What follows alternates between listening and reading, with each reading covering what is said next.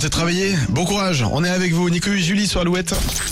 Alouette, l'actu en plus. L'actu en plus. Alors que les lycéens de Nouvelle-Aquitaine ont repris les cours, d'autres sont en vacances, en tout cas pour tous les terminales, un objectif avant l'été, le bac. Oui, pour celles et ceux qui ont passé cet examen, eh bien, ils le savent, hein, c'est extrêmement stressant, ça demande un gros investissement Oh si on oui. veut avoir son diplôme en poche.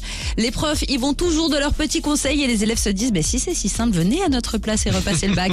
eh bien, c'est un peu ce qui s'est passé dans un lycée à Saint-Brieuc. Bruno est ingénieur de formation et professeur agrégé de physique et ses élèves l'ont mis au défi. Alors pour les élèves, c'était une blague, Ouais. mais un jour, le jeune prof de 28 ans est arrivé en classe en annonçant qu'il était inscrit au bac 2023. Ah ouais, Il va plancher comme ses élèves à partir du 15 juin sur de philo et ses élèves lui ont promis de l'aider dans certaines matières pour les révisions.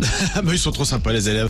Ah ouais, bon 28 ans encore ça va, euh, j'aime encore plus t'es vieux, plus t'as du mal à te remettre dans les bouquins.